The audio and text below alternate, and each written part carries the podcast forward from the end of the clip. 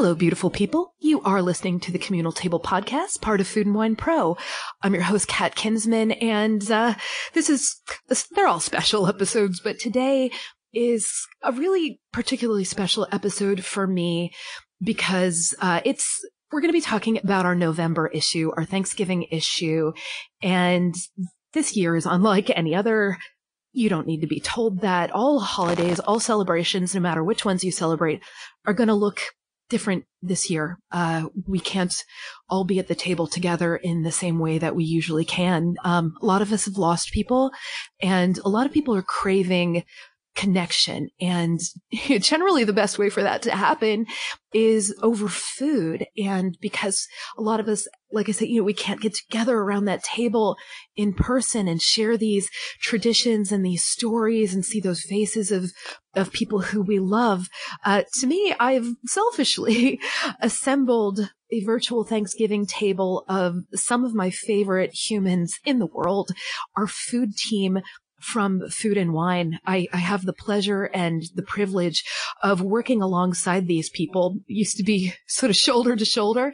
And uh, lately it's been over screens and over calls. But these are the people who are behind the recipes that you have known and loved food and wine for for for decades. Uh, one of our guests has been, in fact, part of food and wine uh, for decades. But they are they're the team who uh, develop and shepherd and test and test and test all of these recipes to make sure that it is something that we are proud to have you make for your own table. And I want you to meet these people. Um, some of whom will be familiar to you and some are, uh, you know, maybe this is the first time you've heard their voices, but they're very much part of the food and wine DNA. We're going to have our cover boy for the November issue, David McCann. We're going to have our uh, director of the whole shebang, Mary Frances Heck. We're going to have Kelsey Youngman, who's uh, who I talk about every week on this podcast because she is the person who uh, provides the mantra for Food and Wine Pro, and the incredible Josh Miller. Uh, we're all calling in from different places, and we have gathered together. Welcome to our table.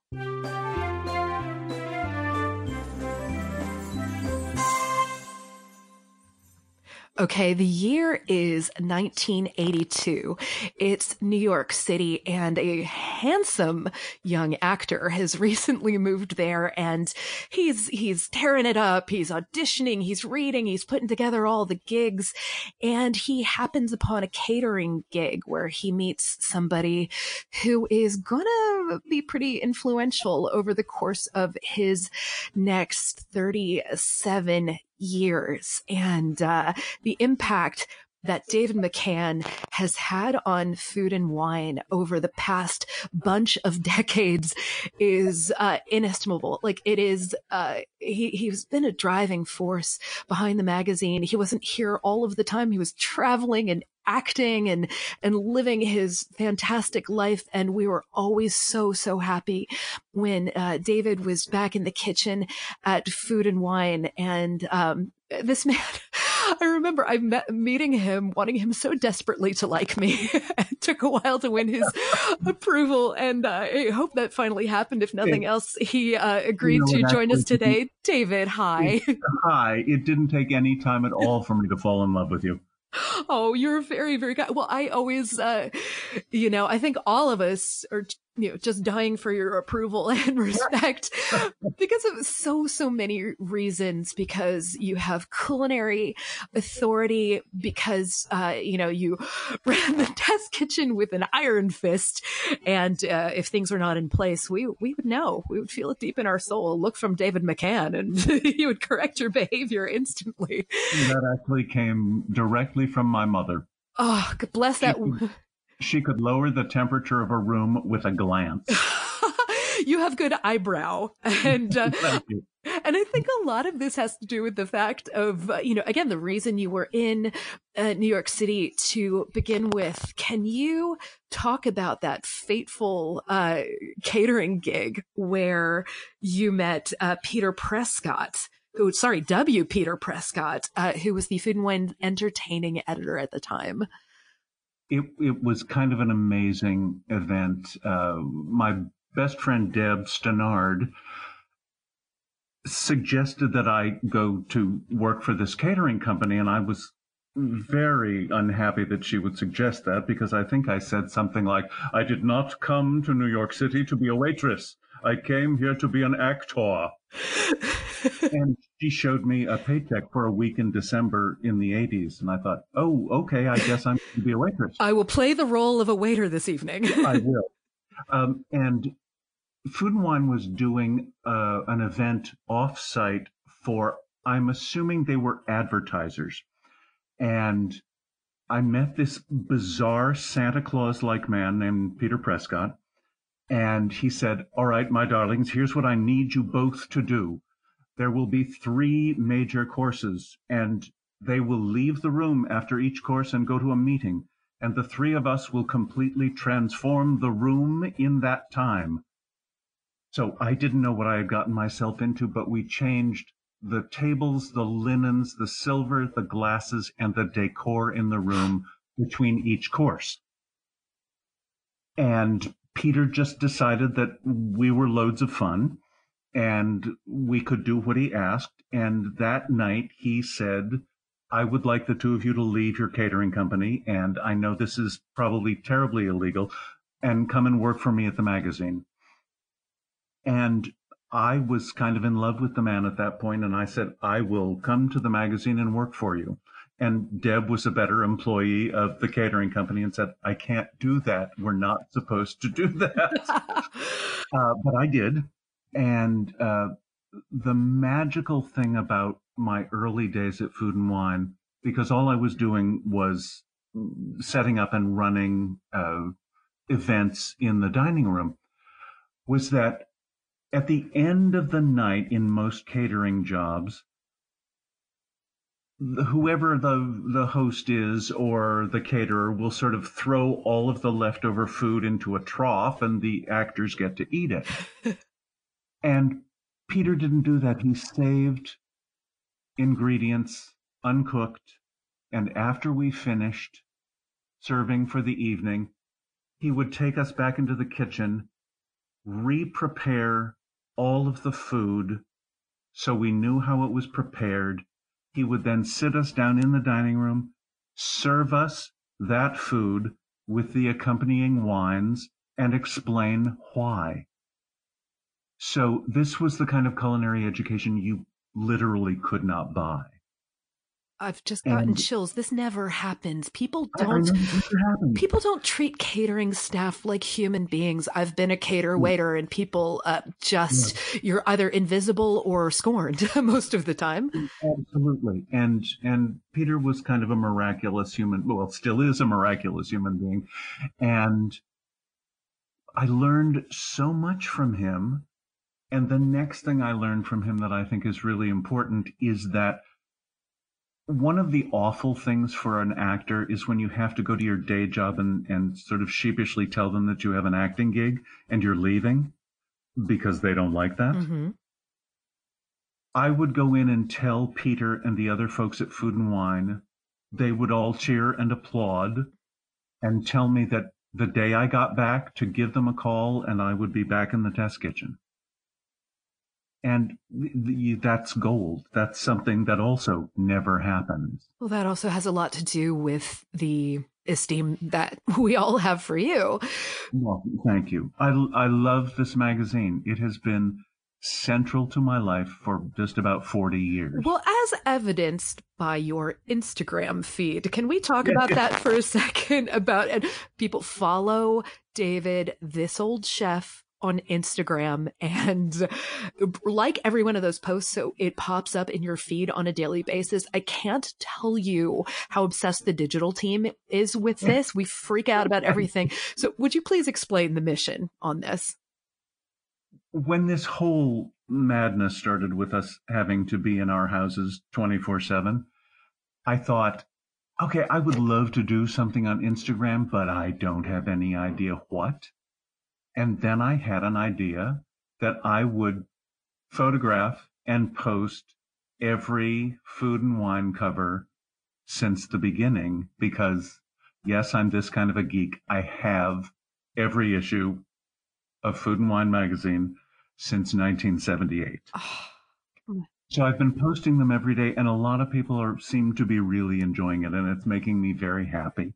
And I'm I'm getting to take a little bit of a trip down memory lane and see how the covers changed, which tells you how food has changed, how photography has changed, sort of how the world has changed. I mean, it's a, it, it is really a stunning journey through this. Uh, there are instances, there's a, a very, uh, hungry looking dog on the cover of one of them that's sort of looking for a treat.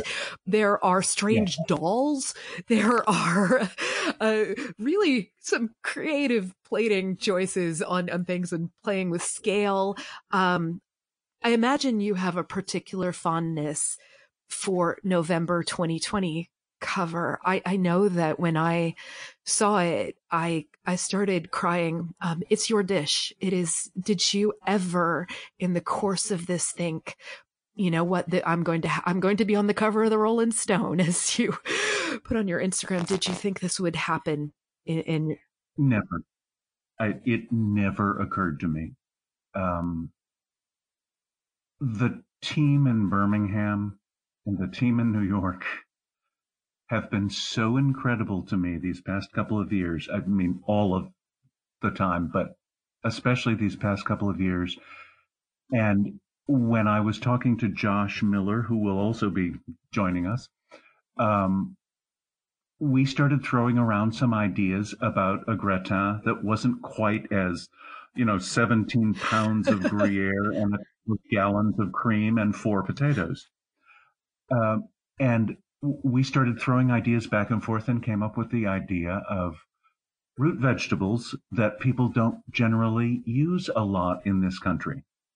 And celeriac is so bright and so acidic and assertive. And rutabagas are earthy and kind of smoky and a little confusing because we see these big waxed things sitting in bins in the grocery store and we put in some potatoes so that it was a little uh, a little less terrifying for people. And I think it's really good, but oh my lord, I did not ever see this coming.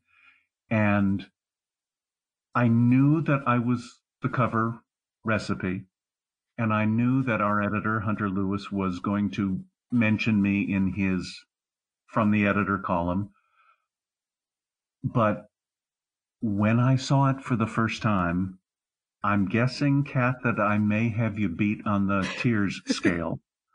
I sat on my sofa in the living room, sobbing like a I think I sent you that cover, and you did. I, I and didn't give me any warning about what was in the letter. It's a really uh, it, if you're listening to this and you don't have this issue uh, in your hand, maybe you're driving.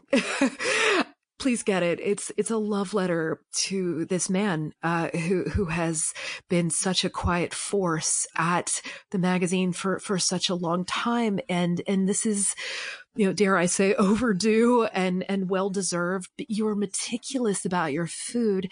And this particular image of this recipe really embodies so much of what I love about your particular cooking in that it is, is precise and welcoming and beautiful. There are, I, uh, I, I'll include the link in the show notes, but I asked David to write a separate piece to go along with this about how not to be killed by your mandolin. because my right before that my actually while he was writing this my dad ended up in the ER with a mandolin injury and uh, could you actually share with us your tip on how not to be uh, bleed bleed out from your mandolin I think there are two things that are really important. Well, probably more. I shouldn't have said two. You need to respect this blade. The great thing about it and the terrifying thing about it is how sharp it is. So the first thing I would say is always use the guard. Uh, a lot of, if you watch chefs on television, they will frequently not use the guard that comes with the mandolin and I think that's really kind of crazy because even if you think you're paying attention, if the phone rings, all of a sudden it's not just potatoes in the bowl, it's half of your finger. And this is not a good thing. And the other thing I would say is uh, I learned something from a, a woman who worked at Food and Wine for many years and taught me more about cooking and more about friendship than most people in my life. Marcia Kiesel, who used to run the test kitchen. Marcia said this about knives, but it holds true with this. When it comes time to wash your mandolin, wash it. Don't do anything else. Don't ever put it in the sink because you'll forget and reach your hand into a sink full of soapy water. And again, there goes your finger. But just do that one task, complete that task, and then it's fine. Then it's all done and you're safe. Um, I think mandolins are a great tool, but you have to respect them. Uh, they're they're so sharp that you need to be and careful. if you're making this dish, you're going to be deploying yours a lot. And uh, there's there's yeah. another thing with uh, with this dish, and actually, I, I happen to know that it goes with just about every dish at your house because uh, you wrote a beautiful piece uh, for FoodandWine.com some months back about why it's important to set the table, to light candles, to really make a moment of the meal. And now more than ever, uh, could you talk about why that matters? I think, and and this is this is one of those. Oh well, yeah, he's old, so of course he feels this way. But I I don't love the fact that we eat on the fly, that we rush through meals, that we don't take the time to set the table. I I get that we're all very busy, but uh, my husband and I have been together for almost 43 years, and we have never, except when we were in different cities, because both of us are in the theater, we have never not sat down to dinner in a dining room at the table with cloth napkins, a real place setting, and candles. Since we moved into the house we live in in Yonkers, we have never used electric lights in the dining room. It's all candles, and that's for every meal. I, I think gathering with people you love at the table is one of the most important things you can do to show that you love people. And I find it I find it hard, especially right now, because I can't entertain the people that I love. Uh, one, my husband, because we're here together, but I like to entertain, and it's not because we have the most money in the world. It's because people like to be at our table because we take care of them there. And I think that's what's setting the table, setting the mood, and taking care with the food you give people. And I, I'm not saying it all has to be fancy French stuff. I think I'm just as happy with a big, gigantic bowl of pasta, but I still set the table. I still pull out wine glasses, crystal glasses that I either inherited from my parents or from Charlie's mother or um, ones that we were given when we married. I think those things make people or allow people to know that you love them. And then you sit at the table for two hours or so. It doesn't actually matter in terms of your diet what you're eating because you sit there for two hours. So you digest, you talk. There's, there's an exchange going on and I I really think it's something that is missing in the world today, and I'm an advocate for making it come back from being. I, I can't imagine a greater gift than getting to sit at your table. And folks who are listening, again, follow David on Instagram at this old chef, and you'll you'll get a sense of even more of what that is like. And we're going to bring David back for the last uh, segment here. Thank you so much for joining us today. You are welcome. May I say one more thing? Oh, you're coming back, away? but sure. no, no, no. Um, the I think this is one of the, not just because it's me. I think this is one of the most beautiful covers I've seen at Food and Wine in quite a while.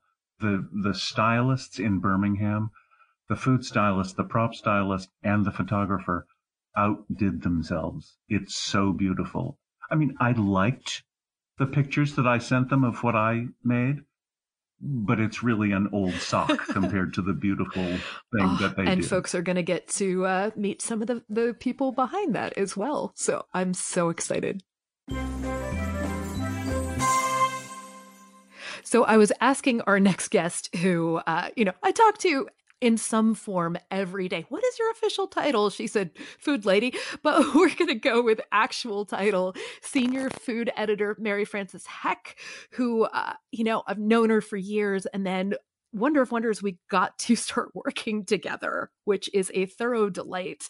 And I couldn't be more excited about this November issue. Mary Frances, welcome. Thank you so much, Kat. It's really nice to be here with you. Oh my gosh. Okay. Let us dive into this issue. Thanksgiving, uh, gonna be strange this year. And it's, uh, you know, I, I know they probably had to tear up a lineup and revisit it in light of how people are actually going to be entertaining uh, this year. And we're going to talk specifically um, in a conversation that will involve my favorite word, spatchcock. Uh, but there is a whole bounty of delights throughout this magazine. We have, uh, as we were talking about in another segment, uh, David McCann's gorgeous gratin of root vegetables. What else is on the menu? Oh my gosh, we have got quite the lineup for our November issue. Um, a lot of it is celebratory food. I would also argue that many of these dishes are are going to make wonderful weeknight dinners or side dishes. Um, and and we went all out on the sides this year. Um, definitely of note, a couple of Justin Chapple's recipes are real keepers. He's got a green bean casserole with almost burnt almonds, and he toasts those almonds to within an inch of their life, and they bring big flavor to a traditional feeling green bean casserole. Um, I'm also really excited about some of the leftovers recipes. We actually have a whole feature all about recipes uh, for what to do, you know, the day after. And not just sandwich, not just stick it all on some bread. Not just the. I mean, we do have we do have a couple of nods to Sandwich Land uh, with a stuffing falafel pita and a turkey French dip idea. Um, but we also are talking about mashed potato agnolotti in turkey bone broth. I mean, come on. That sounds like as good as the real deal. My toes just curled. I mean, I'm flipping through the magazine right now. I'm seeing, well, this Diwali feature is just yeah glorious light and uh, can you talk through that for a moment because it, it, i wish we could do a whole other segment about this because it is just one of the loveliest things i've seen in the magazine in years absolutely so uh, we have a an amazing feature this month um, about diwali the um, indian festival that happens in november and um, Khushbu Shah wrote this story our restaurant editor about Hetal Vasavada's um, menu. She's a she's uh, got an amazing cookbook and blog, um, and she's a, an incredible recipe developer. I mean, her food is beautiful. I've never sort of encountered someone who who incorporates so much color and texture into their food, and so she has come up with a, a really celebratory menu. Um, of sweets and and there's a really great chaat in here that's a, as a hash brown chaat. So um, if you've never had chaat before, it's uh, a riot of flavor and texture and color. and it's an Indian snack um, or category of snacks, really.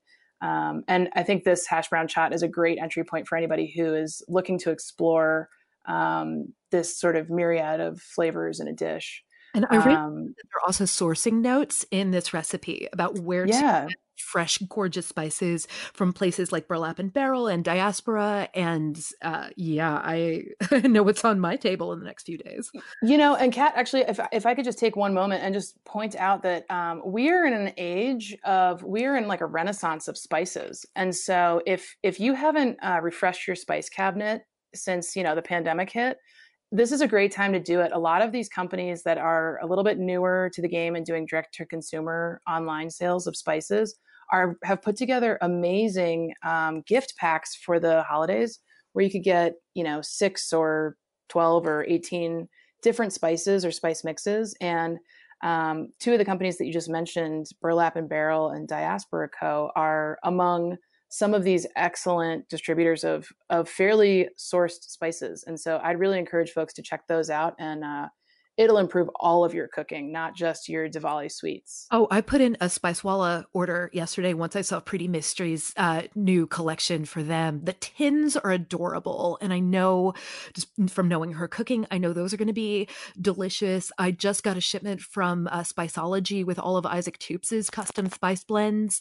And uh, more and more chefs, you know, people are having to do a lot of side hustles right now while restaurants aren't open. So chefs are really working directly with purveyors on uh, a lot of these, you know, both individual spices and spice blends. So you're absolutely right. They were in a renaissance time for that. And in the show notes, we can definitely put some of those uh, those sources because people need people need to make these recipes and make them how they uh, deserve to be tasted. I love. Oh my gosh! And it's just the it's the one thing that's so simple to do to improve all of your cooking, and that is to just source better spices. Um, they're not particularly expensive, and and they last for months. So I really would encourage folks to check out those uh, those sites. Oh my gosh, can we move to dessert for a second here? uh, we had Kelly Fields on as a guest uh, recently, and this oh, this is a this is such a team up. This is legends coming together. Oh my gosh, um, I, I it was a star-studded affair. I'll tell you that much um, to have them work together on these recipes was a dream come true as a food editor. And um, I, I, should also give a massive shout out to Kate Heddings, who oh, was the. Kate. Kate. She, she's my predecessor, but she's still very much out in the world doing a million things in food. And she um, worked with Kelly on her recent cookbook that came out this fall. Um, and she recommended this story to us and helped to produce it. So um, uh, it, it, and and it shows in its sort of wonderful delivery. She's so ridiculously talented, and I'm paging through this. And for all you pumpkin spice fans out there, there are pumpkin spice snickerdoodles. There are lemon chiffon pies with saltine cracker crust. There are th- thumbprint cookies with white chocolate espresso ganache. Oh my gosh! Uh, with corn cornmeal cake trifle with sabayon and candied kumquats. And if y'all haven't gotten Kelly's incredible new uh, uh, baking book uh, what are you doing with your life?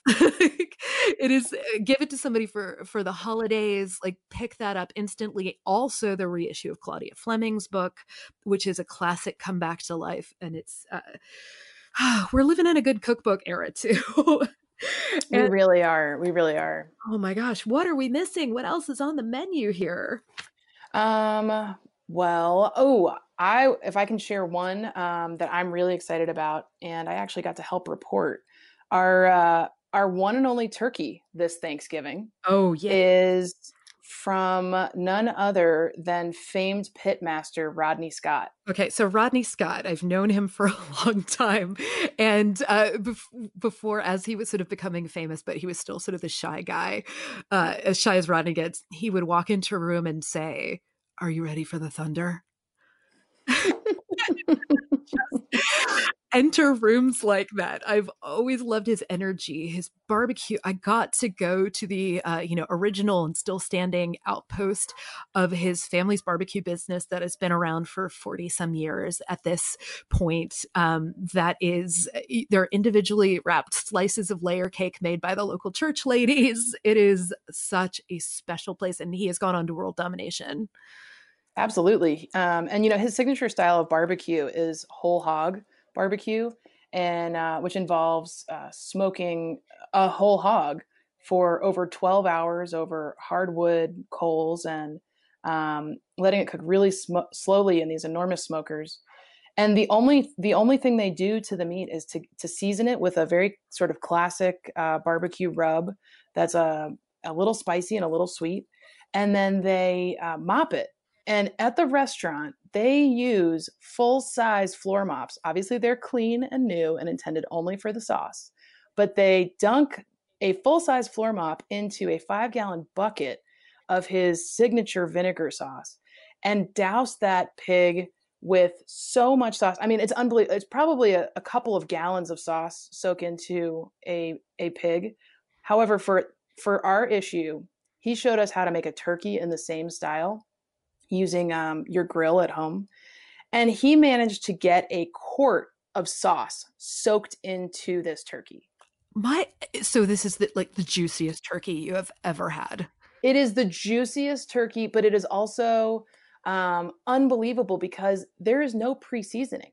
You do not have to brine this thing. You do not need to set it in your refrigerator for several days in advance. You unwrap a thawed turkey. You cut out you either cut it down the breast or cut it down the back, but leave the backbone in. That's a big tip from him because it's got so much flavor. And then you sprinkle it with the rub and put it right on the grill.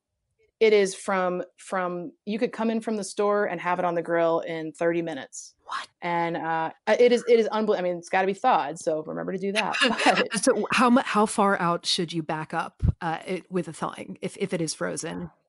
Oh, folks, folks, you, you got to give yourself time. You got to give that turkey time to thaw. And because if you rush the thaw process, it's going to show up in the eventual cooked meat. It'll it'll be a little tougher and drier um, if you rush thawing a turkey. So um, that's actually a great question, Kat. It really, if try to get that bird thawing like Sunday or Monday to cook it Thursday.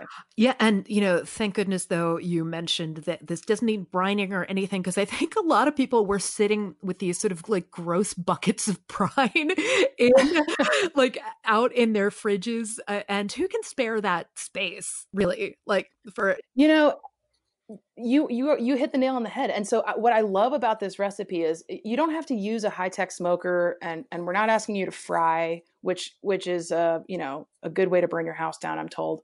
Um, you you can just do this on any grill. We used a big green egg and you could use a kettle grill if you wanted to um, but you're freeing up the oven. So the turkey is outside it's on the grill uh, it's really passively cooking. You don't have to check it too often or anything. And then you can be inside, and the oven is totally freed up for everything else.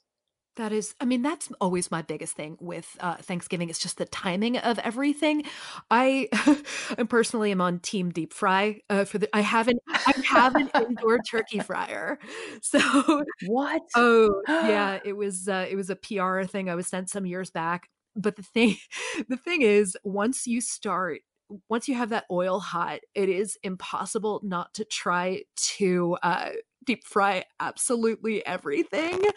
So, oh, oh yeah. So uh, what was the th- oh stuff puppies is what my colleague Sarah Trent and I came up with some years back, where we were basically making the turducken of sides. So I forget what we had in the center, but it was mashed potatoes and it was stuffing and it was cranberry, and we put them all in in balls and deep fried them, and they are so crazy delicious highly recommend wow. highly recommend wow puppy but also in uh this gives you an opportunity if you're using this technique when you were talking about how you open up the turkey. Hey mary frances what's that called?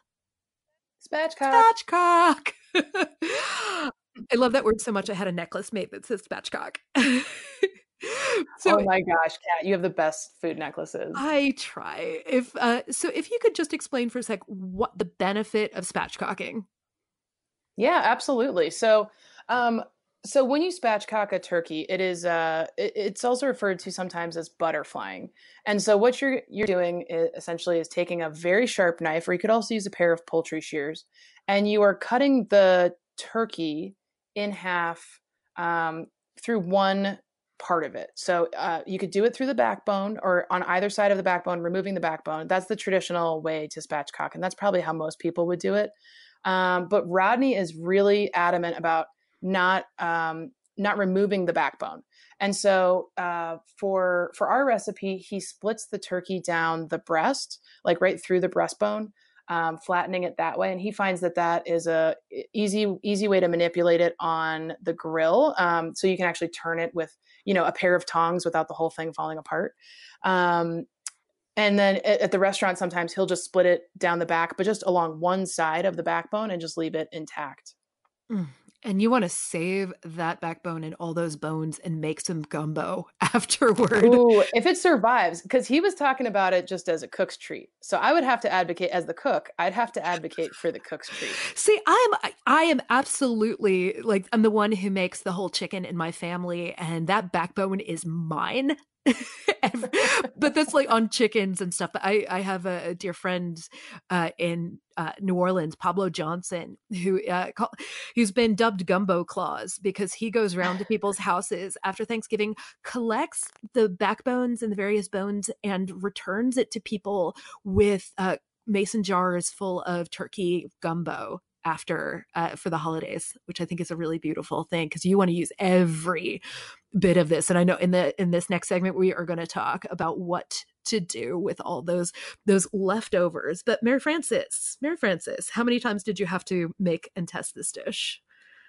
Well, um, I mean, if you count, so I was I got super lucky, and uh, pandemic aside, I masked up and was actually able to go to Rodney Scott's barbecue and watch him make this turkey. And so um, we got to witness it firsthand. And if you haven't seen his uh, recent Chef's Table episode, it's it's an awesome um, kind of background of his story. But so we got we got a firsthand account, and we don't always get to do that. And what it does is it it makes sure that we are able to capture every single detail in the cooking process of a recipe. Um, so when we have the opportunity to get in the kitchen with a chef, it's just it really brings it to life for us. Um, and so we were able to come back to the test kitchen and run through it a few times. And really, it, it's about all about adapting it for the home grill as opposed to the um, sort of commercial size smokers that they're using at the restaurant. So, um, you know, we we probably tested this, um, you know, including up and up until the photo shoot, probably eight or nine times. Um, but we were we got super lucky because he specifies using a butterball turkey, and even though we're producing these stories out of season a few months in advance, we were able really uh, easily able to find a butterball. And um, actually, I think this is a recipe that's going to be a keeper, uh, not just around the holidays, but also sort of for tailgating or um, Easter, anytime you have a crowd over and you want to make them a really delicious main course. Oh my gosh. I am ridiculously excited to try this out. As as you know, I am a lover of smoke, and I I I just actually assembled my new grill uh, last weekend, and I cannot wait to. What'd you get? Congratulations! Thank you so much. I drive a char griller duo with a side firebox. Ooh, beep beep! Nice. and I, I know you have a collection in uh, your yard as well. I have a fleet. Uh, yes, you do. you got licenses for all those. Yep. oh my gosh. Mary Frances, thank you so much. And we're going to be bringing you back uh, at the end to go through our uh, Thanksgiving lightning round. Awesome. Thanks so yeah. much, Kat.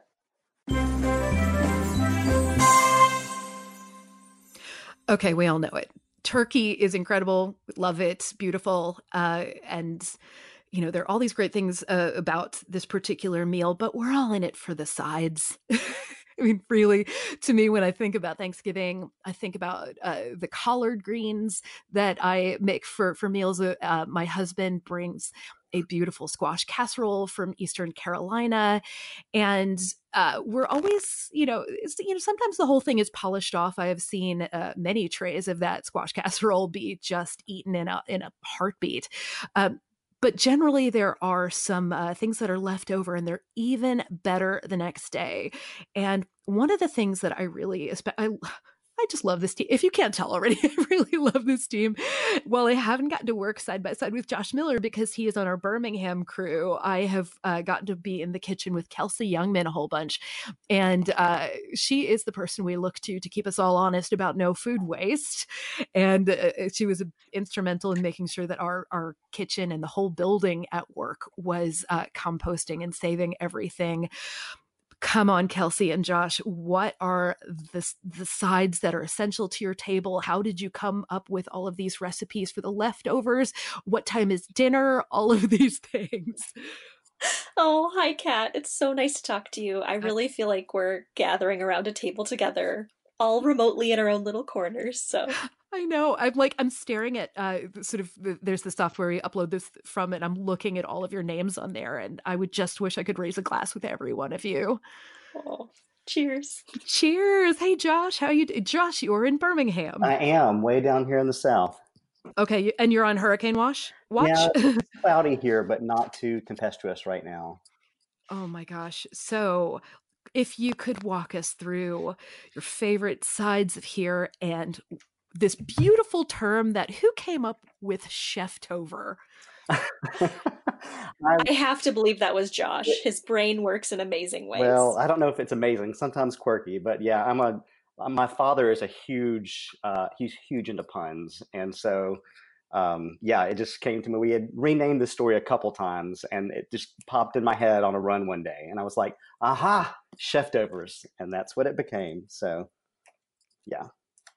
I love it through. So, how do you? Uh, first of all, i have always been curious about this. How do you uh, bounce this back and forth via uh, your different cities that you're in?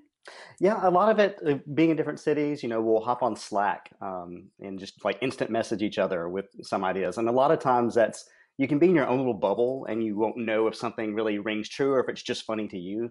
So it's real nice to have a, a big crew of trusted friends who we work with and be like, okay, am I crazy or is this funny? And fortunately, we're all pretty honest with each other and be like, eh, it's not so good, or that's genius, or sometimes you just jump into it because, um, you know, you just run with it, and then if it sticks, it sticks. So. I'm I mean, I'm just right now. I just flipped open. I think it is an indication of any sort of good issue about like what it automatically opens to now. And of course it opens to Gratin all the time. David, I know you're listening still. Yes, we're it flips open to Gratin more than anything, but I'm looking at this mac and rack. Could you Okay, another genius punny name. This is Josh's recipe, and it's quintessential Josh in that it's perfectly named, but also the comforting, delicious food that everyone actually wants well, to eat. Well, I have to like give a little bit of shout out to Mary Frances because she actually ter- termed Mac and Rack. Um, and it actually, the idea kind of came from her because she went on this fabulous trip to France about a year ago, I think, maybe over Thanksgiving last year, Thanksgiving holidays. And she came back talking about all these gorgeous cheese dinners she had up in the Alps and like, you know, popping a whole wheel of raclette into a little basically a, a, an iron French mic- table side microwave that was not a microwave but like a little oven, and just all the amazing um, dishes that came from that. And that really inspired this because I was like, okay, I was kind of charged with coming up with an, a new take on mac and cheese, um, which is always something I have to do at my house uh, when I go home to Jackson, Mississippi with my family.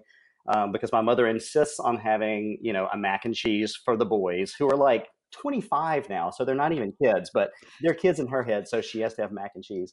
And so I'm always trying to come up with something different. And so anyway, I had, was thinking about the raclette that Mary Frances had talked about, and I was like, ooh, mac and rack. And so started going down that road and uh, did a little research and found out that there was indeed like um, a Swiss macaroni dish. And I'm going to butcher this pronunciation because that's kind of my thing. Uh, but uh, let's say Apfelmagronen, close enough. Uh, we can have all our Swiss fans, um, you know, reach out and, and, heckle me, please. But um, so the Swiss dish, Swiss dish, um, is it's like a macaroni dish made with uh, you know Gruyere and different cheeses and potatoes and um, in some iterations it's served with applesauce, which you know I knew we could never get applesauce and macaroni and cheese into this issue, but um, I thought, okay, well, let's take a note from that and pickle some onions in apple cider vinegar because you know with a rich mac and cheese and especially with something like raclette that is so rich and creamy like having that little bite that little acidic tang really kind of cuts through the richness. And so that's what happened. We made a classic white sauce add in your gruyere your raclette and then top it with these pickled onions and then bake it and it's there it is mac and cheese reimagined Oh my God, I love this so much. And I, I'm just in, so enjoying this uh, handbook section. And by the way, y'all, food team, congratulations on your IACP win for handbook. This is huge and amazing. And all the folks whose voices uh, people are hearing right now, um, you know, these are the people who are behind this award winning section. I'm looking through handbook. I see braised greens with crispy garlic and miso butter. I see rustic bread stuffing with Swiss chard and chestnuts. Uh, can we talk about these sides and we, can we talk about stuffing versus dressing versus the very personal uh, wet bread dish that tends to have a place on the table at Thanksgiving. If you if you two want to hash it out, yeah, absolutely. Well, I think um, Kelsey, I don't want to speak for you, but you know, I, for some reason, I always assume you're a vegetarian, but you're not a vegetarian, right? No, but I was a vegetarian and vegan for years, and I actually went to a predominantly vegetarian cooking school. So I tend to try to make every recipe vegetarian, and then people remind me that we need to include some meat here and there. um, but all my kind of favorite dishes and uh, home recipes for the holidays are vegetarian. So this section just thrills me. And it includes a lot of really great kind of sneaky pantry staples. Right. Um, that add so much flavor, so much savoriness to these sides, but also work year round. So you'll never have, you know, two thirds of a bottle left and not know what to do with it. Right. Um, sp- speaking of two thirds of a bottle left, that's kind of one thing I want to talk about was the liquid aminos that are going on in the sweet potatoes. So they're Justin Chapple's. Uh, just by the way, his Mad Genius tips are always super awesome, but I think he really delivered in this section because the whole idea with the section is like how to deliver umami without leaning on your your bacon, your your meaty shortcuts, uh, soy sauce, all these things, and especially in uh, these sweet potatoes, like you know liquid aminos, which have I, which I think is probably one of the least sexy food names. it's just like, oh, I'll have some liquid aminos. That sounds delicious. Uh, you know, it's such a part of like when uh when you're eating paleo, yeah. everybody's on there about the you know aminos, and I'm like, what the hell are you right. talking about? But I realized like, oh, it's a soy alternative because right, right, and I get it, and like I I actually have baggage with liquid aminos because like twice a year or some. Thankfully, it's gotten to be like once a year. My husband decides that he wants to go on Whole 30, and I'm like, son of a. Mm. And so I, to cook all of these things. But I did find that liquid aminos really are kind of quite delicious. It's you know it's very soy adjacent. You've got that rich umami. It's a little bit sweeter. I don't know. I just you know it's something that I'll buy now and keep in the pantry because it, it, it is quite delicious. I just wish that they would uh, get all the the vegans back to the drawing board of the brainstorming table and like rename it and let's brand it something different. But yeah, we need a rebrand there for sure. It's I mean it sounds so sciency yeah. Um but better than amino here is miso. and I'm looking at these braised greens with crispy garlic and miso butter. And for me, greens are the essential at any holiday actually any meal uh, any uh, sort of holiday meal for me I, actually i wrote about this in a piece for Food and Wine last year about um, a woman who we called Mama Diva, who made the best greens on earth and uh, sort of really taught me that as a staple holiday dish. But always in her method, there's a big old pork hock uh, in there, and here they are. Um, there's there's there's no pork present. There's miso to bring that umami in there, and I just I'm, I'm staring at this and thinking like I'm probably not going to give my give up my like holiday method because it is something that and we'll move to cheftovers in a second. It is something where you can use that pot liquor afterward for absolutely right. everything and poach eggs in it mix soups uh, i take shots of it it's really good for you. Um, but this one is a beautiful uh, braised miso butter greens that and that that uh, crunched up garlic that is just making me swoon looking at it. so good. Well I I just I have to give a shout to miso here because it's not only packing that like fermented savory punch that that brings I'm not going to say that you're going to confuse it with pork, but it really adds that meaty flavor, but it also adds texture. It's like a little bit creamy, a little bit thickening in the body of this. So one of the great things about that ham hock enriched pot liquor is the collagen in the ham hock that's thickening the pot liquor and adding um, not just the meaty flavor, but a great texture. Um, and we're mimicking that here with miso. So, I mean, it's a really great Mad Genius tip because it's a kind of a one two punch.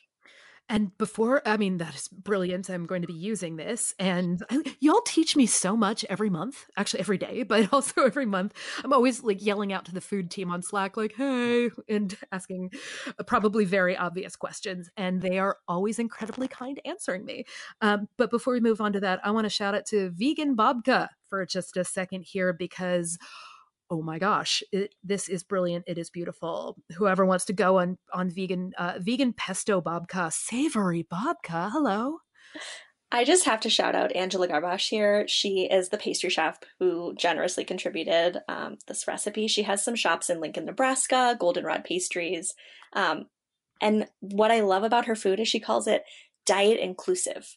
Um, it isn't about being, you know, maybe on your high horse about what you eat or don't eat, but welcoming everyone to your table and making sure that part of that um, part of that welcome, part of that conversation isn't about what you can't eat, why you shouldn't be there, why you're struggling, but um, putting out something for everyone so they feel through your conversation, through your hospitality, and through your food that you want them to be there.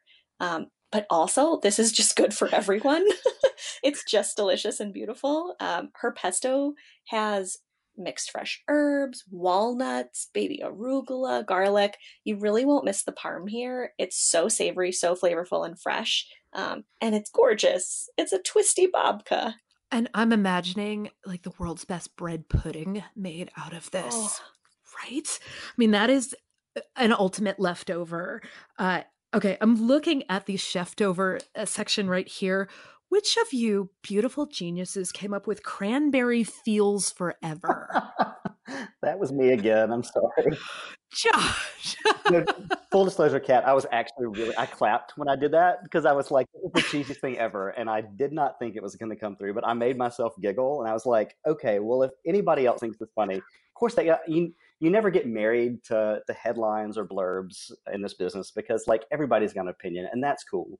But when something comes through like this, I, I actually I can't believe it, it made it in because I was I was really excited about it. And I was like, way too cheesy, but it happened. So. I I absolutely love this and this uh, opening page. It's a riot of color. Uh, that um, I wish I, I mean, I'm about to stuff these pages in my face because there are all these bitter greens with croutons in them. And let's, let's walk through this for a second. We have some sweet potato pancakes. Yes, absolutely. I think the amazing thing about all of these recipes is like they really celebrate the effort that you put into Thanksgiving dinner in the first place. And it, and it kind of just piggybacks on the fact that like it's one day of eating, but it's not just that one day. So much goes into it ahead of time, and then so much can come uh, from it afterward that you can just keep celebrating. Because every dish that that you make for Thanksgiving, you know, there's hours spent in it. So it's like, why, you know, why just reheat a plate of leftovers when you can take those your grandmother's really great mashed potato, homemade mashed potatoes, or their your great grandmother, or your uh, yeah, your great grandmother's, um, you know, candied sweet potato casserole, and repurpose that into something that's so amazing and that's like Douglass Williams, um, those candied sweet potato pancakes. I mean, I feel like move over Starbucks, like pumpkin spice latte. It's got nothing on candied sweet potato pancakes. I feel like that is the new PSL right there. It's just Oh my gosh. And we have, and on this, this call, uh, it should be noted that Mary Frances Heck literally wrote the book on sweet potato uh, cooking. So for these to get past her, these have got to be really good pancakes. Absolutely. and they're so fun because you can top them with pretty much anything. We did a, a, granola, but I mean, just anything you feel like. Um, it's just amazing. But everything else in this, the story, it's like Thanksgiving, at least at my house, the, the flavor profile is kind of, it's rich, it's heavy, it's it's savory, but there's not a lot of acid that comes to the party, and there's not a lot of brightness and not a lot of bitterness. So so many recipes in this feature kind of highlight those things. They kind of like snap your palate awake and just kind of get you excited about eating this food that um, that you spent so much time on. Um, just kicking off with cranberry feels forever with this uh, this uh, the the salad, the bitter green salad with uh, Aleppo vinaigrette. I mean, you've got like these bitter greens and this like this tart, tart vinaigrette made from leftover cranberry sauce, which there's always leftover cranberry sauce at the table. You know, it's like everybody gets a spoonful, and then you're like, okay, well, I made you know a quart of cranberry sauce. What the heck am I going to do with it? you, need a few spoonfuls, and that's, that's about it. Yeah. So this is a great use for it. And then um, Aleppo pepper is something I keep around all the time. I feel like I need to be a part of the like Aleppo pepper like uh, publicity board because I use it in pretty much every dish because it's mild heat. You know, it's fruity, it's peppery, but it's not like crushed red pepper flakes that kind of can easily blow your palate off. Um, but yeah, if, if you're not, if you if you haven't been to your local Middle Eastern market and gotten some Aleppo pepper, keep it in your drawer. It's it's an amazing ingredient. Um, but you know, Mary Frances, she talked about the agnolotti earlier with that rich turkey bone brodo. I mean, you cannot go wrong with that. It's just one of those like winter day or just cold, cold, crisp days, and you have this this soup that is just i mean it just it satisfies your soul it's so rich and can I talk to this uh, brilliant tip about using store bought fresh lasagna sheets to make the agnolotti? Because you might be looking at that thinking like, I don't know how to make right. pasta, and I sure can't make it make it like best new chef developer still exactly. Joseph. But anyone can do that with fresh lasagna, lasagna sheets. Such a, such a good tip. So true. But also, I will say to readers to not be scared of pasta dough. I have I have been like on team like terrified of making pasta dough, and in the past week, I've made ravioli twice um, with fresh pasta dough, like on the counter with a pile of flour and whisking eggs into it, like an Italian grandmother. And I have I'm probably 70% over my pasta fears at this point. So to be continued. But uh, and I and really there was a recent feature in Food and Wine that made half of the digital team buy pasta rollers because it looked so achievable and gorgeous and it's uh, like super layered and really beautiful and you know again I think so many people have during quarantine have bought pasta rollers right. so get on get on that train. On board, totally. Yeah, and I'm looking at these uh fala- these stuffing falafel pitas with tahini oh, gravy, and oh my god, and I'm, I'm, hearing tahini and gravy together in a sentence, and just no, it's so wonderful. I mean, just I, have been cooking with tahini a lot here lately. Uh, just like adding it into like I, I, made a steak sauce with it the other day, and I um I can't remember what oh it goes into my granola. Like the bitter flavor is such an underrated flavor, and I think here it just it provides that counterpoint that takes gravy to this whole nother level. And then you've got these like sesame crusted um, stuffing bites that are, you know, your faux falafel situation that's happening here. Um, it's just such an faux falafel, Josh. Yes, ma'am. Um, I can't help it. You gotta, you gotta stop me. Um, but it's just, I don't know. This is the way I want to eat after Thanksgiving. After like traditional dishes, which are wonderful, it's nice to like. I mean, my first thing I always go to is like, I need a taco. I need sushi. I need something that is different than what I've been having. And I think all of these recipes really deliver that that that difference for you. Oh yeah, and we've got a turkey and butternut squash lasagna with crispy sage from pasta goddess Sarah Grueneberg. I'm just looking at this thing and uh, I want to take a nap on top of this thing. you might have to take a nap after you have it, but it's so good. So good. Oh my god. And oh my gosh, and creamy mashed potato soup with dashi. Now that sounds like beautiful. Oh, okay. And it's got milk, not heavy cream. Right. This looks, you hear creamy and you think something's going to be heavy. This looks light and gorgeous. Absolutely. It's definitely not as heavy as you, when you think of potato soup, you think of something that's super stodgy, you know, like mm. you got bacon on it, you got cheddar and all these things. You're just like, woof. But this is really just, the dashi really does kind of add that savory backbone to it, but it's, it's a light and kind of velvety, luscious soup without just like weighing you down. And Kelsey, I'm gonna make I'm gonna do a terrible thing to you right now. Make you pick a favorite child. what which of these sides oh. just what is the thing that is going to be on your table? Oh my goodness. This is really cruel. This I feel like I'm oh my gosh. Well, okay, um, it's better than that meme that's going around right now, which is one of these has to go, because we will never do that. These are all keepers, every last one of them. Some are just more like they just speak to your heart. Some of them just call to you. Um, I think, oh my goodness. Well, I'm definitely, I'm definitely doing the braised greens with crispy garlic and miso butter. I'm absolutely making this um, cranberry feels forever, which is what I will call the salad now because it's too perfect. Um, I've got to say something I love about these cheftovers, echoing what Josh was saying, is sometimes we feel like Thanksgiving or a, a, holiday that we're celebrating isn't the day to branch out, isn't the day to bring in um, a dish people aren't familiar with because we want to find comfort in those classics. And maybe the days after, you can pull inspiration here and you can be a little creative in the kitchen and you can bring in um, this acid and bitterness and heat and something a little different. Um, so you can please your family, everyone around your table, and yourself. Um, but I can't wait to make these. I I think I've got to also do these falafel. I'm kind of envisioning for non-traditional Thanksgiving this year. I'm gonna make some of um, Hetal's dishes from the Diwali story. Maybe the hash brown chaat instead of mashed potatoes. Maybe the burfi bark as part of my dessert bar. I kind of am envisioning pulling a few dishes from each of our features um, and going around the world for Thanksgiving. I think that is a perfect, perfect way to think of these sides. And let's bring everybody back to the party.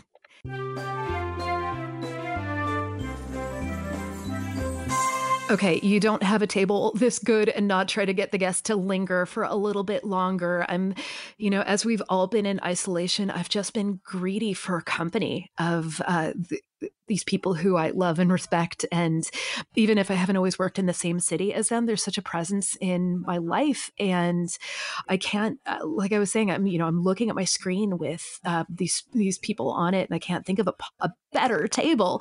So uh, we're going to finish out the meal here with a few questions. This is the Food and Wine Hotline. Let's say I wish I had actually taken questions from viewers, maybe on day of. We could, uh, you know, answer things via social. Yeah, not to put you to work or anything, but uh, who knows? Um, but I want to ask uh, each one of you, and you know, fire away. Um, what is in your glass on Thanksgiving? And is it a boozy holiday for you? Well, I will certainly jump in on that one. Um, it is a moderately boozy holiday, but the thing that has to be there for me is a Pinot Noir. Mm, why's that? For my husband, it's a Chateauneuf du Pape, so I'm curious. Uh, I I find the little tiny bit of sweetness that comes through on most Pinots works with all of the different things that are on a traditional table without anything jarring. The other mm. the other choice could be champagne, but I'm not that rich. I think you deserve all the champagne. you're a co- you're a cover model. Come on, yeah, baby, baby, baby.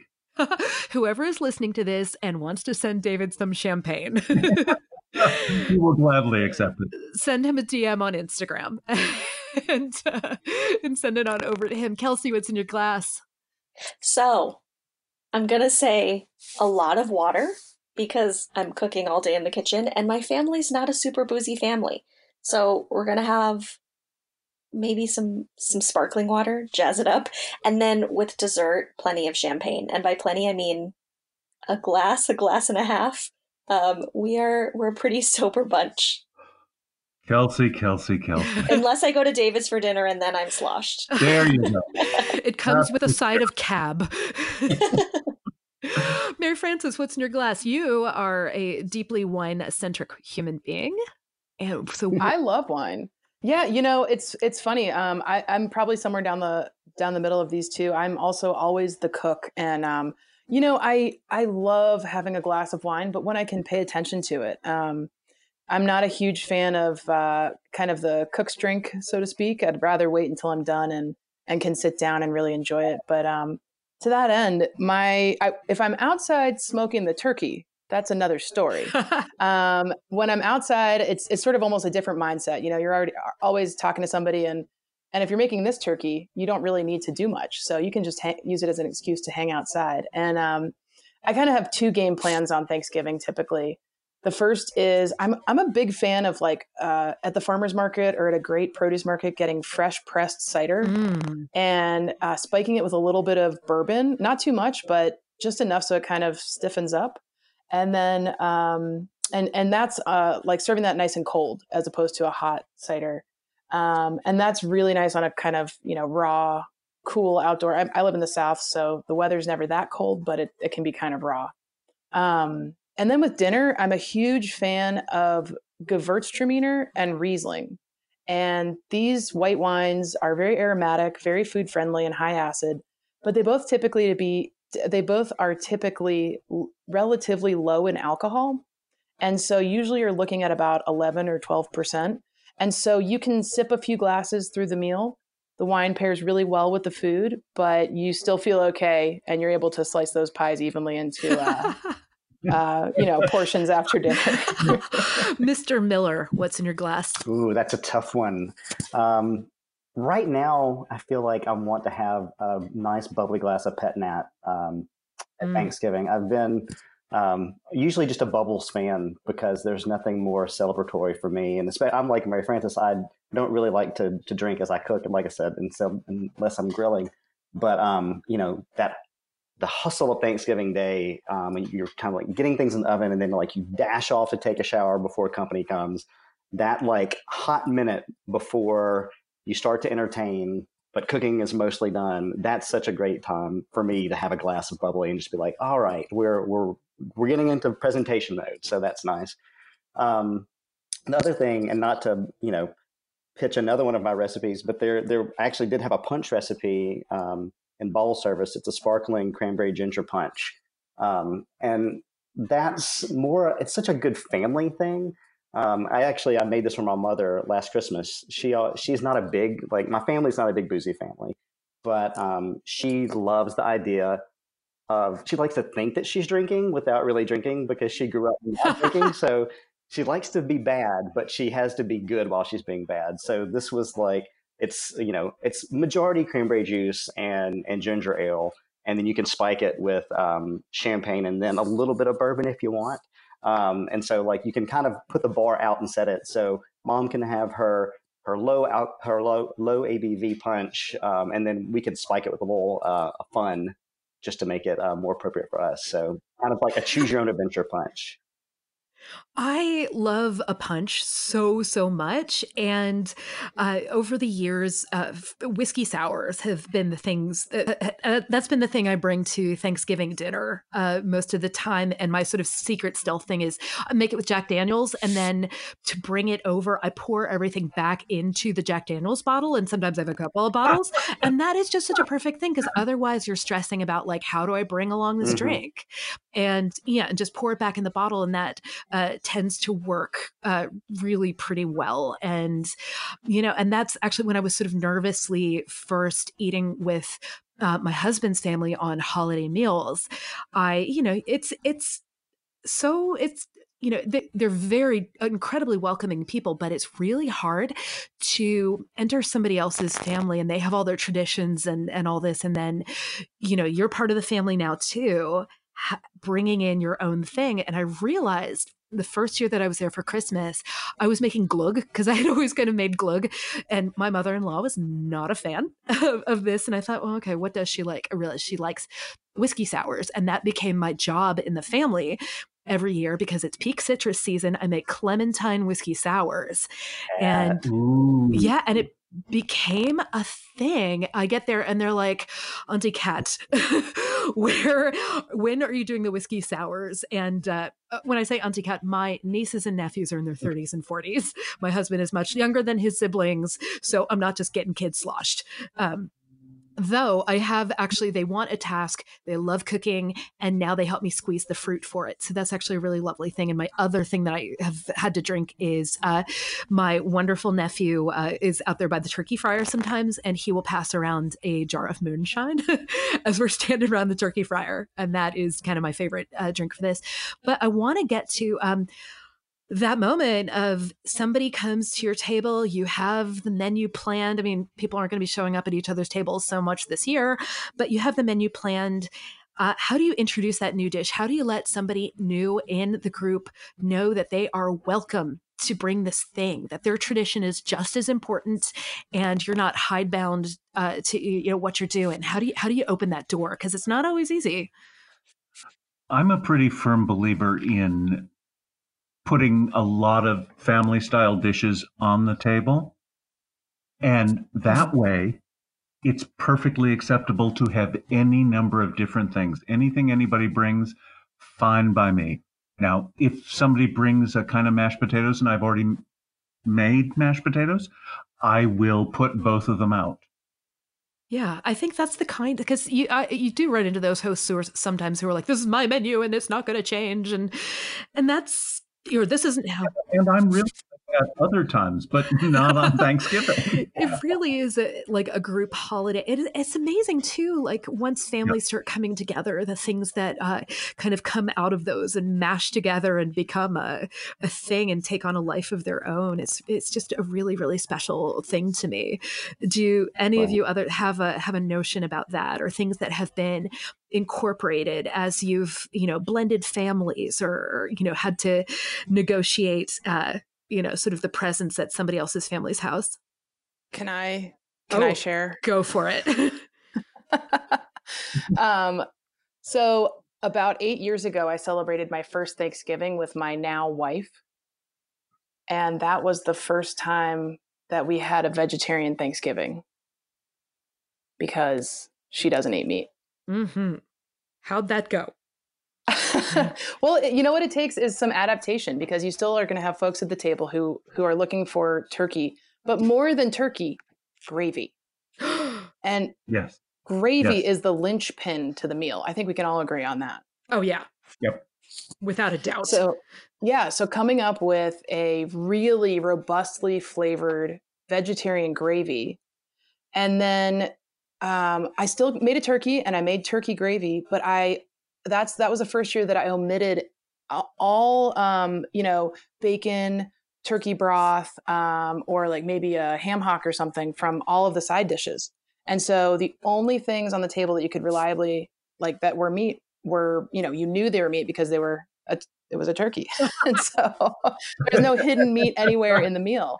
Um, and so we, you know, have kind of carried on that tradition. And and to Kelsey's point about that wonderful vegan babka, it is an act of hospitality to offer dishes that everyone can enjoy on a shared table. And I think that that is uh, one of the key factors about what you decide to serve um, and just making sure that everyone feels welcome to um, celebrate with the meal. Yeah, I've been that vegetarian at the table. I was a vegetarian for seven years and I was made to feel like I was an intrusion or a difficulty or something somehow. And I never, ever want to feel like that again or make anybody uh, feel that way. It's just, it, why, ha- why have somebody at your house if you're going to not make them feel great? Um, I also, don't, I'm maybe in the mi- minority here. I don't like the term Friendsgiving because to me that feels like something other than Thanksgiving. And my Thanksgiving in my adult life has always been with friends. This is just how I celebrate it. I believe very, very much in uh, chosen family. It's it's a thing that is tremendously important to me, and because we can't sort of be all at tables this year how are, how are you doing it? What is what is the makeup of your th- maybe you haven't even planned this far in advance in advance but like what does that look like uh, to you this year? Because i know i keep talking about family but family means a whole lot of different things to me. And for some reason like you know uh, a lot of christmases and things have been with blood family. Um, thanksgiving is very much chosen. What is this looking like for you this year? You know, I want to give a a specific shout out to Google Docs. Um, as someone who has kind of moved around the country and, and lived in a few places, um, chosen family has always been really important when it comes to gathering and celebration. And um, one of my uh, first Thanksgivings, kind of cooking with with friends and those those chosen gathered people there were a number of allergies and dietary restrictions and, and we all used the glorious google docs and everyone noted the recipes they were making the allergies they had the preferences they had. So not every dish fit every person but every person had enough for a meal. Um, and we're kind of bringing that forward this year in a virtual gathering of sharing recipes that we're all making, whether it's something we've created ourselves, um, clippings from a magazine that your great great grandmother made, whatever it is. So we're all going to gather virtually and cook meals um, with overlapping dishes. So we feel like we're sharing a meal, even if we're not physically sharing a meal. Um, I'm really looking forward to it, and it's going to be a little strange and a little funny, um, but aren't all Thanksgivings?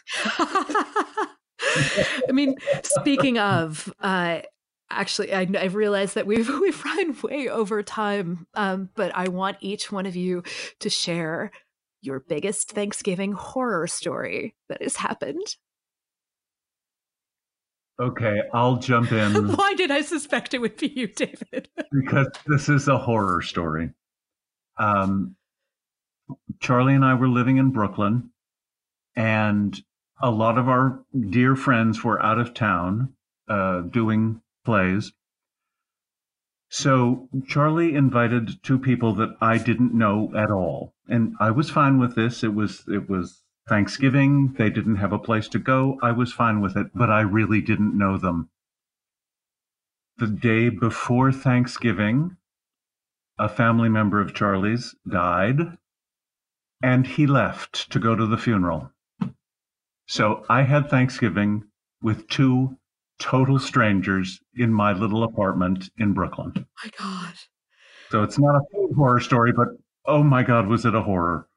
They were very sweet, but none of us knew each other and really didn't want to be in the same room because we didn't know each other. Oh my god. How did Yeah, it was it was yeah, how did turn not fun. Oh God. but the thing is, I know you and I know you made them feel totally welcome. That's just who you are. I tried. I don't know if I did, but I tried. Kelsey, how about you? Okay, I I have to preface this story by saying I love my sister more than anything in the world, and she is incredibly dear to me.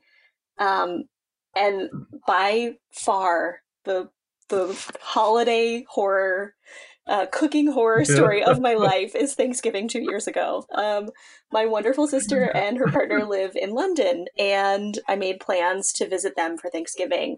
Um, and I cook Thanksgiving a few times, working in food media. We we cook a lot of turkeys. We do it out of season, but I get my fill. Uh, so I was planning on arriving Thanksgiving Day, and we were going to go to a pub and kind of celebrate by being together, but not really cook the big meal.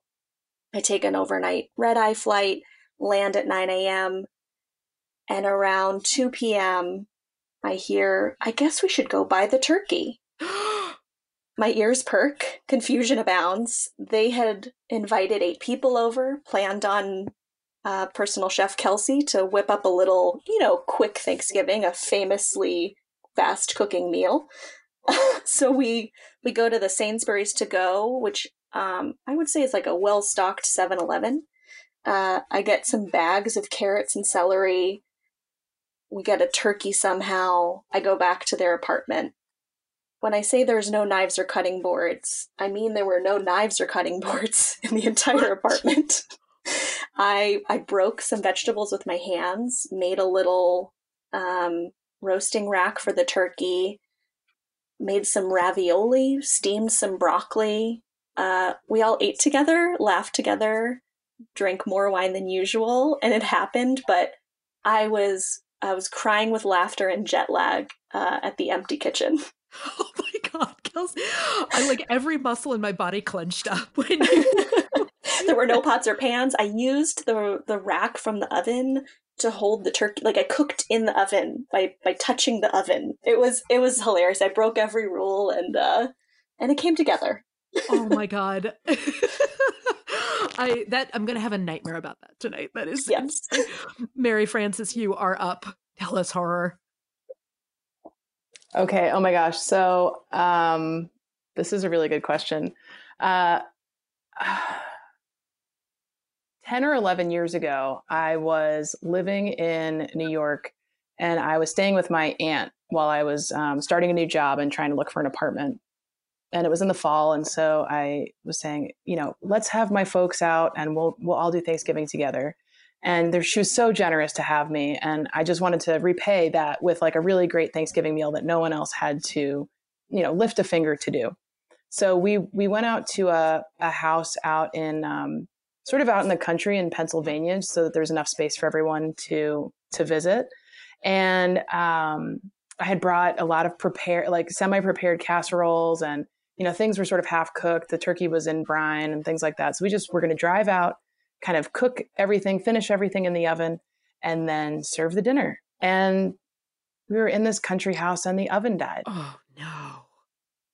And so I had loaded it up with, um, I had decided to grill the turkey. It was the first time I ever grilled a spatchcock turkey, thank God. Um, I was doing it in a fireplace though. It was not a proper grill. It was just sort of one of those open metal fire pits that you can buy like at Home Depot. Um, and then, so I've got the turkey going, and then I, you know, with some branches that I'd found on the property. And then I come inside to check, and the oven is like at 75 degrees. And so I'm like, you've got to be kidding me. And so we ended up um, like scooping everything into pots and pans and just like heating it by stirring it on the stove, you know, until everything was heated through and ate at like nine or 10 o'clock at night. And it was just, it was one of those things though, where we were all kind of in it together by the end and everyone else had to help. God. it definitely did not have my expectations of a, you know, perfectly executed meal, but it was definitely one of the most memorable oh ones. my gosh. Y'all are making me so scared. I'm going to check every oven. I'm going to do all that. Josh Miller, take us home. I'll try my best. Well, so not trying to be this guy, but like my family's Thanksgivings are usually like pretty tame. I mean, my my mother was is is a great cook. My grandmother, her mother, was a fantastic cook. So there was really not a lot of like catastrophes. Um, but when we would go see my dad's family, um, the story was completely different. Like, also no catastrophes, but my grandmother on my dad's side was definitely not as into cooking as my mom's mother was. So uh, I think it was the first. Uh, it was the first Thanksgiving that we were there, and all of my cousins' husbands had come in, and these are like big burly guys, like hunters, like rural Alabama, um, and they're like piling their plates with all of the dishes, like the stuffing and the turkey and the, all of the things, macaroni and cheese, all of the Thanksgiving sides. And my sister and I are hanging back, like just watching them pile their plates. We're like, ooh, they are going to regret that. This is not going to go well. Because uh, we're like getting a roll and like anything store bought. Because my grandmother, just bless her heart, lovely woman, not a great cook. And so we sit down at the kids' table, which, you know, we're all in our 20s at this point, and these big burly guys just like start tearing into this these gigantic plates of food and they look at us and they're like oh man. We're like haha told you we knew this was going to go this way. So bless it they were good sports but um yeah it's uh was not the best food at my my grandmother's house. Oh gosh. You know what? If I, I have full confidence that if y'all were anywhere near a Thanksgiving, it would be the best dang Thanksgiving ever. And I wish everybody uh, who's listening to this could virtually celebrate with us. And you can do that by getting this beautiful issue of food and wine with this gorgeous gorgeous gratin in here. And i just um, you know from from my apartment here in brooklyn i am raising a glass to all of you. And you know just wishing for the time when i get to be around a table with all of you again. Thank you so so much for for being my guest today. Thank you. Thank you kat. Thank you I am so lucky to get to have the counsel and company of that incredible food team. Uh, we're not getting to see each other in person these days, but I, uh, each one of these good humans has uh, meant so much to me in uh, in the past while, and I'm so glad that you get to hear their voices as well, get to understand some of the people who are behind these recipes and these stories that you see in food and wine. I mean, uh, David McCann, Kelsey Youngman, Josh Miller, and the amazing Mary Frances Heck are um, you know some of the, the rigorous fantastic uh, human beings who make sure that every single recipe that goes into the magazine is carefully uh, constructed, highly cookable, that you can make these things at home. They, as you've heard, they test these things a gazillion times and they're forever out there looking for uh, new voices to highlight, new ways to look at things. And this all ends up in beautiful food on our plates. And I am so grateful for the company and for the counsel. And, you know, we're at a really strange point in the year. Um, no one ever expected that in Thanksgiving 2020 would look like it is going to. Uh, it's, it's going to be so different than past years. And I know that this is a time when usually we sit around the table together count our blessings and look at you know just the, the great things from the past year and it might feel like they're really aren't a whole lot of things to celebrate. Um, but hopefully, you will be able to, you know, whether you are lucky enough to be with with some people or even if you're by yourself, I hope you are able to find a small moment of grace and nourishment and and just take that. And there is a f- better future ahead. I have to believe that. And you know i i have to believe that our very dark times right now are going to come to an end and we will be able to gather around that table. And I'm so glad we got to virtually do some of that uh, today and share it with you. If you haven't, by this point, gotten the November 2020 issue of Food and Wine, I highly encourage you to do so while it is still on the newsstands. And, you know, if you subscribe, it just shows up right there in your mailbox or your mail slot or whatever, however it is that you get your mail. And um, these recipes are also all online on foodandwine.com, and we will share uh, the links to that in the show notes, along with a link to Food and Wine Pro. This podcast is part of Food and Wine Pro, and we have always cared very fundamentally and deeply about the people who actually get the food to your plate the chefs the purveyors the farmers the the bartenders the everyone who is part of this food chain um, and especially those who have been suffering a lot this year because of uh, what's going on uh, with the pandemic. Um, our hearts are with you, and uh, I really, really hope that uh, you know you're getting some sustenance yourself today. We celebrate you. We have your backs, and um, Food and Wine Pro is trying to tell these stories and really put a human face on what is going on in the world. You can go to foodandwine.com slash FWPro, and there you can also sign up for the Pro newsletter. So you never have to worry about where these stories are. They just show up in your inbox on Fridays with accompanying letters by our ent- our editor in chief Hunter Lewis, uh, who is you know really his it is it's his mission in life to really celebrate this culture and he's a heck of a good cook himself. Try out his gravy in this issue. It is just glorious. Like he never plays up the fact that he used to be a restaurant chef but yeah good line cook. Uh, and he, he knows what he's talking about. So and you also got to hear oh my gosh Kelsey Youngman. I say her name every week on this podcast and talk about these mantras that she brings to us. And now you got a little extra taste of why we love this woman. These mantras that we share in the newsletter uh, are what she shares with our team every Monday morning during our meeting, and it really sets the tone for the week. So if you sign up for the newsletter, all this stuff, it just comes right to you, and it is a very good and positive thing. I also want to give a shout out to Antara Sinha, who is our producer, and she is just. Uh, what a godsend she is. I, if I'm counting my blessings, I am grateful for Antara on a weekly, if not minutely, is that a word? Uh, business because she cares so much and uh, she brings this this podcast to you every week. And thank you so much, Antara, and to the whole food and wine team. Again, I, I know it might be a little a little hard to count your blessings right now, but I am grateful for each and every one of you who is listening to this podcast. And I want to tell you, as I always do, take good care of yourself until the next time.